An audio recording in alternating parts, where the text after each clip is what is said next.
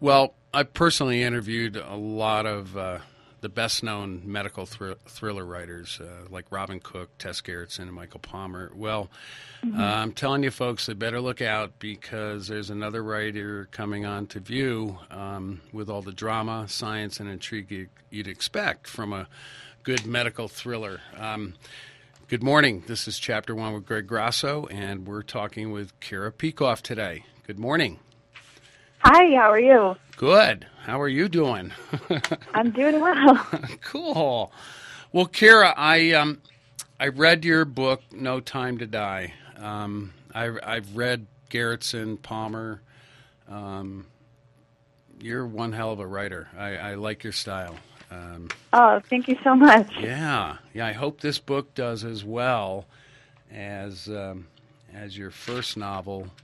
And um, I, I just want to start off a little bit. Let's let's talk about what the book's about, and then I'd like to get into uh, eh, not so some personal stuff, but some stuff about you. So why don't you tell us what No Time to Die is all about? Sure. So No Time to Die is a thriller about a young woman who inexplicably stops aging. And scientists believe that her DNA may hold the key to the genetic fountain of youth. So this woman finds herself at the center of a dangerous battle between competing interests who want a piece of her DNA. Wow. And it escalates from there. Okay. How old's this child? She's in her teens, right? Or no, she early yeah. 20s or something? She's in her early 20s, but okay. she stopped aging at yeah. 14. Okay. Now, we've we've heard of other medical conditions where um, I forget what it's called, but there's a condition out there where the body just keeps growing quickly. Um, this, of course, is is something else. Is is there a real um, is there a real condition like like your character? Yes. So this actually is inspired by a true unsolved medical mystery. That's how I got the idea for the story. I saw a documentary about it and um, the first person identified to have it was a girl named Brooke Greenberg. I believe she lived in Maryland or Virginia. She was um, in her late teens and still her whole life appeared as a toddler. She never aged.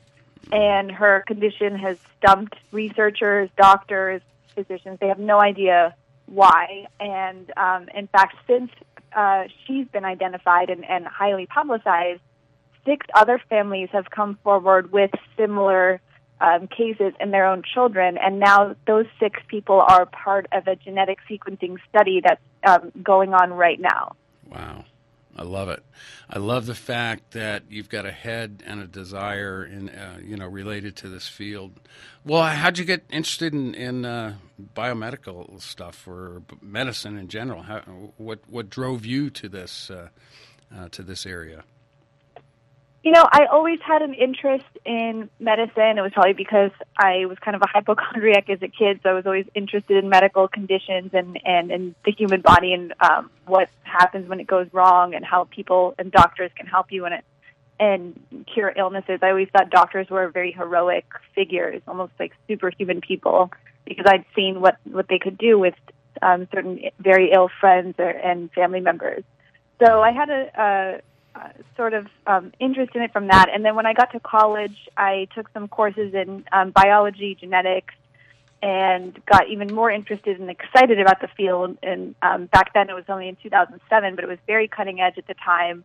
Uh, learning about recombinant DNA and um, the new horizon of, of biotechnology, really. So that in, you know interested me further. And then I did some reporting internships when I did my journalism degree at NYU um, and one of them involved going to Capitol Hill to cover President Bush's first veto of his presidency, which was to deny funding for stem cell research. Mm-hmm. And at that time, I had a background in, in that area because I'd taken bio classes, et cetera. And uh, that veto I thought was very a politically terrible move for science, and that's really what inspired my first book, Living Proof, um, which is a story centered around what if stem cell research and um, destroying an embryo was a felony. Hmm. So, and then from there, I just got more and more interested in the intersection of uh, biotechnology, medicine, and and society, politics, etc. So I ended up studying bioethics, which I'm doing now at Columbia, and finding other cool ideas for medical thrillers. Wow. So you cont- you're going to continue to write this type of, of uh, fiction, obviously. Good. Yeah, yeah. Good. At least for now, I, I think it's fun to write and very thought provoking. Yeah. Interesting stuff. Well, you would think you would think that uh, you know we've all been looking for the fountain of of youth. It, has been passed down through mythology and uh, you know just century after century. You would think that um, you would th- you would think that we would uh, uh kind of embrace this girl, bring her into the medical world, uh, not not necessarily put her on a stage, but but uh, uh, obviously there's something in her DNA um, that we we as scientists, medical professions, whatever, would be very interested in. But th- but this book really takes a a turn. Um, the poor girl is uh, is running for her life. Everybody wants her. I, yeah. I, I think it's pretty cool. I think it's pretty cool. Go ahead. Yeah, I wanted to put her in a lot of danger, and you know, a lot of people, of course, think that the Fountain of Youth could be disastrous for society and would have a great stake in preventing anybody from getting a piece of her. So they think maybe the safest solution is just to get rid of her altogether. If yeah. she's not out there, it's a temptation. Yeah, yeah. Well, it just it, it, it it's it it just sounds um, so real, um, uh, so plausible. Um, I'm always cool. fascinated about medicine and science and what we're uncovering, uh, especially recently in the past couple of decades. Uh, uh, medicine has been a hit and miss type of, uh, well, not really a hit and miss, but there's a lot of guesswork involved in medicine, isn't there? Mm-hmm, of course. Yeah. Yeah, a so, lot of trial and error. Yeah, yeah. So, okay, I read that um, you were a fan of uh, Michael Palmer. Um, yes. Who, um, who Michael was a close friend of mine and a mentor. Mm-hmm. Wow. When did you When did you first meet him? I met him at Thriller Fest, this um, annual conference for thriller fans and readers and writers, sure. uh, back in 20, um, 2011, I believe it was. Wow. Or 2010, one of those years. And uh, actually, Michael had just been the most generous person ever because I sent him a manuscript of my first book before it was published. Um, because my publisher urged me to try to get uh, endorsements from you know well-known writers. So sure. I didn't know anybody at the time at all. I'd never been to a conference. I was just you know a young writer in New York City, and I bound up my manuscript and sent him sent it. I found his address and, and mailed it to him with a letter, absolutely cold. Mailed it, hmm. and a couple months later, I received a great blurb from him. so I was just shocked that uh, he, he even read it, and mm-hmm. yeah, he took the time. A completely unknown person. He had no reason to read it or yeah. pay attention at all, and he did, and and I was just astonished. And then we met at, in person after that at the conference, and became good friends ever since then. Nice, nice. I um, I see that Lee Child also read your book, and uh, to get someone, you know, Michael Palmer's one thing, but to get someone like Lee Child to take two, you know, take take a couple minutes and even even consider it, it uh, blows me away. I've I've talked to Lee a couple of times, and he's uh, he's very much on the on the go. Um, that that's quite an accomplishment. You know, I got I got a question for you. I have seen this name a couple of times MJ Rose. Who mm-hmm. is MJ Rose? And and you've got a whole you got one page to MJ Rose. What's that all about?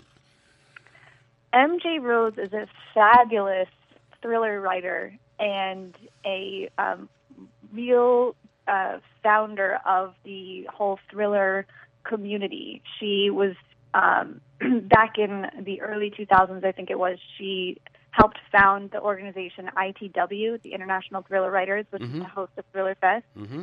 And um, she's just an incredibly innovative person. She was one of the first people to self-publish back in the 90s, and then become traditionally published um, mm-hmm. thanks to the success she had. She's a um, creative marketer. She has a company called AuthorBuzz, which helps um, promote authors through creative advertising and she's just a fabulous writer herself. She comes out with a, a book a year with Simon and Schuster. So um, I was lucky enough to meet MJ uh, through another writer friend a few years ago, also when my first book was coming out, and she read Living Proof and loved it, and actually um, took the charge of spreading the word about that book to many of her writer friends, actually, including Lee Child and Steve Berry and uh, some other writers, mm. who then re- read my book because uh, uh, she recommended it to them. And she's just become a great friend and mentor to me now as well. Mm. Wow, that's that's kind of cool.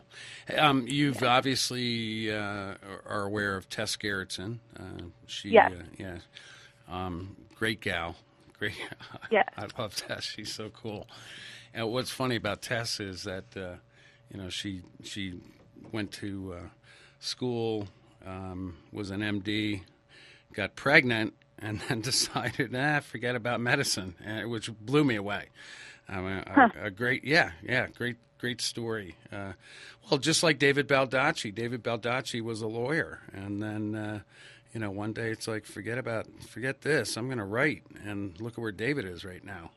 You know. Wow, that's yeah. inspiring. Yeah, yeah. Well, I think that's my point. My point is you've got uh, not only are you bright and uh, um, very attractive, thank you, um, but yeah. you, you've got you've got uh, you've got a really nice, uh, good good writing uh, style. Um, I I always I'm always attracted to novelists who can kind of paint pictures uh, like a movie and mm-hmm. um, and you come off like that. Um, I was I was very impressed. Yeah. Oh, really wonderful! Good. Thank you. Yeah. Um, you know, Joseph Finder's another uh, uh, fan of mine. I've I've talked to him a number of times. He's uh, he's a great writer also. Yes. Um, yeah. Wow. This is very cool. Very cool. Well, listen. Um, what um, uh, what's your uh, uh, what's your take on on science and medicine in general. Um, uh, you know, there's a lot of a lot of good things going on in research, uh, stem cell research, obviously. Um, what what do you think is the most fascinating? Uh, um, uh, I, I, I, don't know what the hell I'm saying here, but w- w- what what is so provocative? What is so intriguing about about that medical science world that you see coming up with just amazing uh, discoveries in, in, the in the near future? Where do you think medicine and science are going? I think that we're living in a really unprecedented time in terms of the pace of scientific research and discovery right now, mm-hmm. especially in areas like um, stem cell research, organ printing, um, genetics, these these fields are, for one thing, the cost is coming down dramatically for for things like sequencing the human genome, which allows for um, studies that never would have been able to be feasible even 10 years ago. So I think we're going to be learning a lot about disease origin, untangling um, factors that go into why people get diseases, like what, what genetic or epigenetic, or meaning environmental factors, cause um, the expression of of uh, certain genes. So we're really at the cusp of figuring out, um, you know, historic biological mysteries that nobody has ever figured out before. And I think once this, you know, continues to progress for a number of years in the future,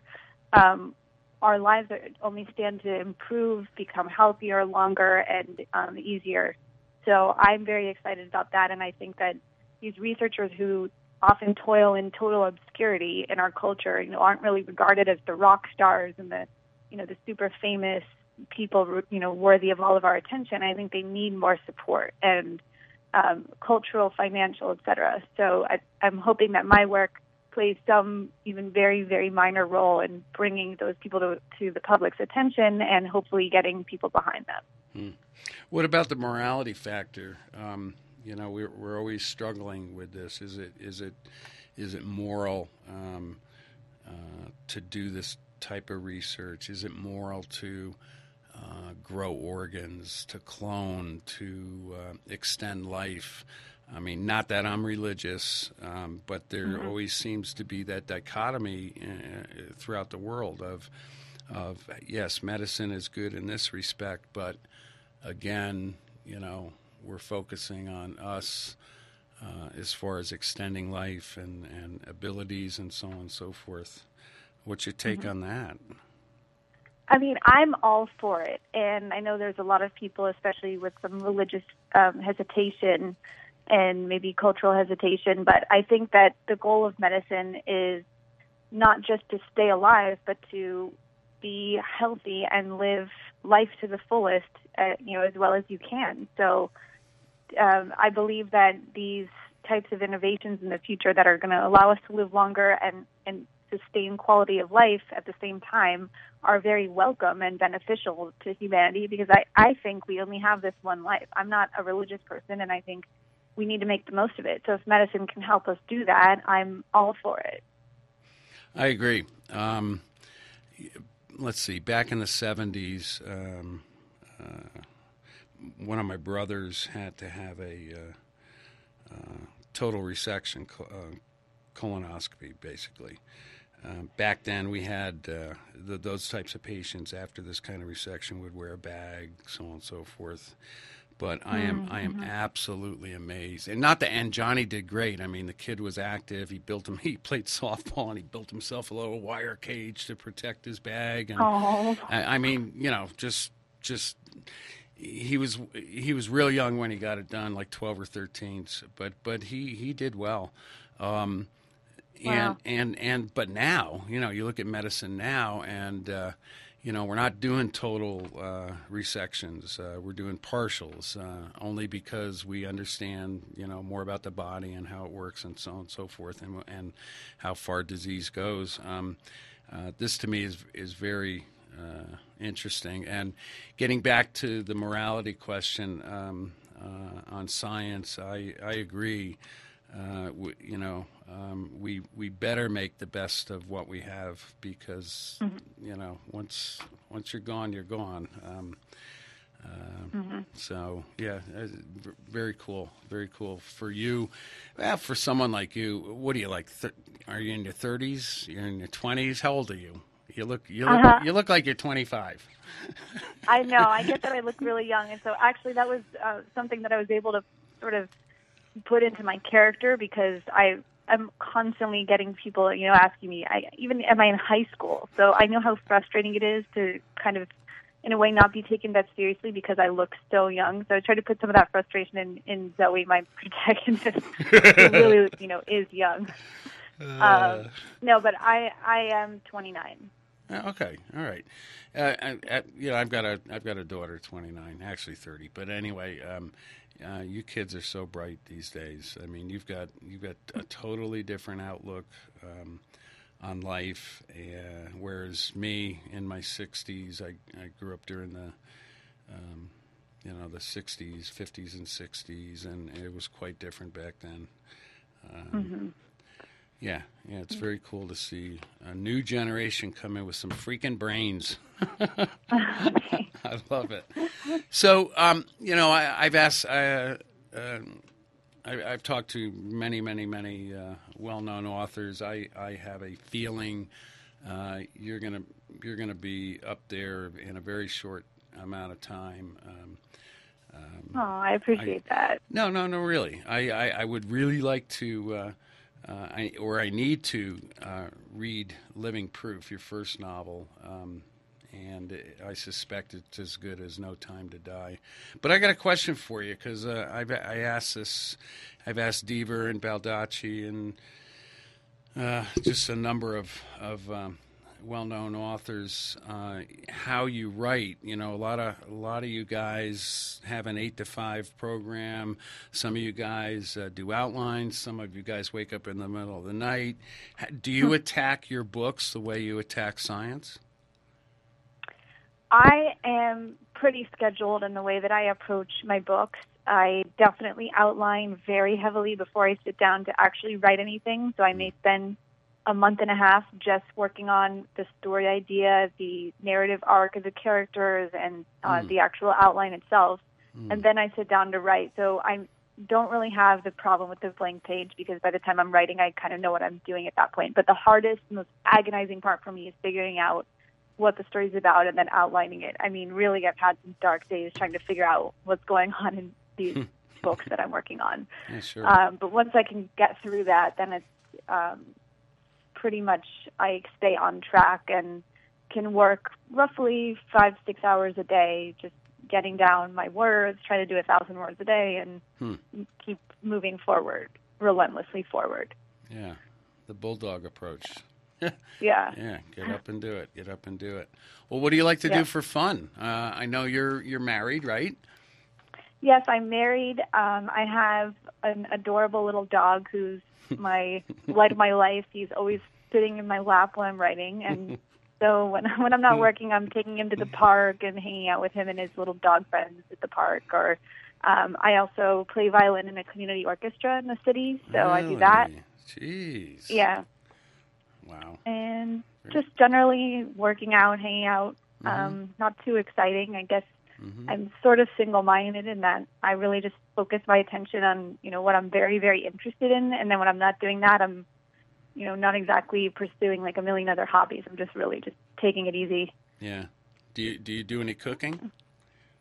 Cooking, you know, I wish that I did. I ask and I've I always- ask every thirty year old this. Do you cook? It's like what the hell's that? no. It's because I live in Manhattan. It's so easy to order in and I get know, lazy. I know. I'd rather go down to the village and go to a little hole in the wall restaurant and yeah, oh, Yes. totally. Actually, I just like sitting somewhere and, and looking at the amazing, the abundance of people in New York City. I absolutely adore New York City. I grew up in Stamford, Connecticut. Um, Okay. yeah, during the '60s, and uh, yeah, great time. Love New York City. Crazy. Yeah. Well, um, so uh, what else should we talk about here? Um, well, actually, I want to know. I want to know if you're working on another book because uh, uh, I'm looking forward. Well, it's funny you should ask. Actually, last week I just turned in my third book. Yay! So What's the name? I worked all have- year on it. Do you have a title? Sh- should we? Yes, it's called Die Again Tomorrow. Whoa, that sounds like a. That it sounds. actually. Go ahead. I'm sorry. It's it's actually what? Were you going to say it sounds like James Bond? Because everybody says that. No, no. It sounds like a Lisa Gardner book. Um, Oh, Lisa. Gardner is one of my favorite thriller writers. I've I've talked to her a number of times. She is she she reminds me a lot about uh, like you, you know, a lot of high energy, a lot of discipline, and uh, Mm-hmm. just chills. You know, when nothing's going on. Yeah, yeah. Have you read Lisa Gardner? Yeah, she's Yeah. fantastic. Yeah, she is. She is. Yeah. Yeah. Well, this has been a kick in the butt. Um, this has actually been fun. Uh, so, okay, wait a minute. Die Again Tomorrow. When's that coming out? So it'll be out in next year, fall of 2015, and it does feature um, the character of Galileo, who's introduced in uh, No Time to Die. Yes. He continues on in this next book, um, and the premise of the book is what if there was a cutting edge new drug that could reverse recent death, Whoa. Whoa. which is actually based in real science and research right now, too. Yeah. So. Wow. I like it. I like it. I'd Yeah. like to. I'd like to die and come back and say, "Hey, it was like this." That'd be kind of cool. Well, in fact, death is no longer as permanent as you might think. Uh, I just read a whole article that'll be coming out in the magazine Nautilus, the science magazine, mm-hmm.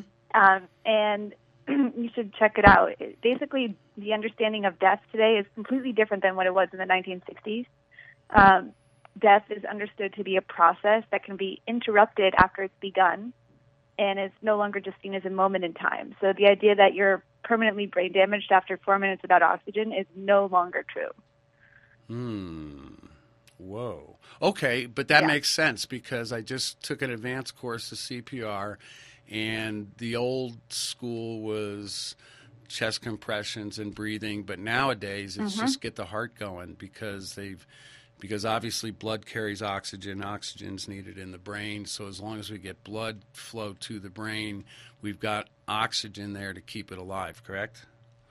Exactly. So if you have CPR after, let's say you have a heart attack, you could be pulseless for half an hour, and if you're given proper interventions at the hospital after that long, you can come back with no brain damage. Whoa.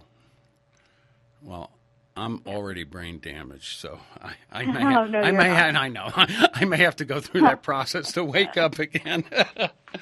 oh, very cool, very cool. Well, damn it, I want to get you on the phone, um, maybe over the winter or, or in the spring, um, to talk about Die Again tomorrow. Uh, it Yeah, that'd be great. It sounds like a kick, and uh, it's been a kick talking to you. Um, Oh, thank you. I really enjoyed it. yeah.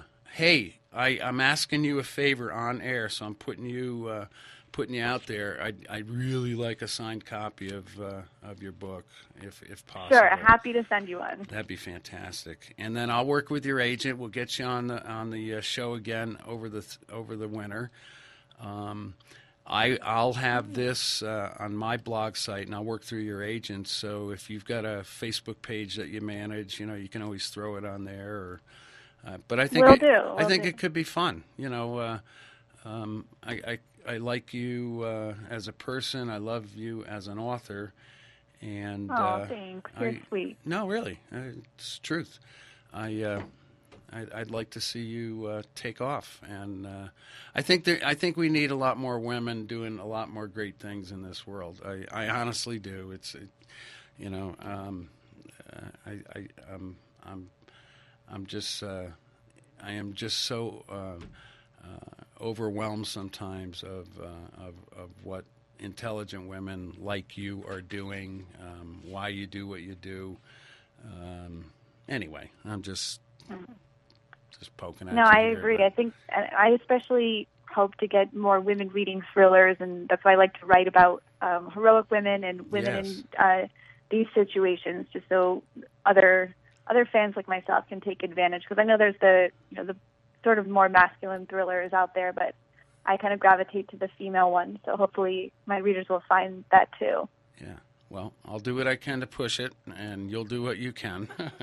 uh, this has been good. Good. Um, Kira, thank you very much for uh, talking today. Uh, this is this has been fun, and I meant every word I said. Um, I wish Thank you. I wish you only the best.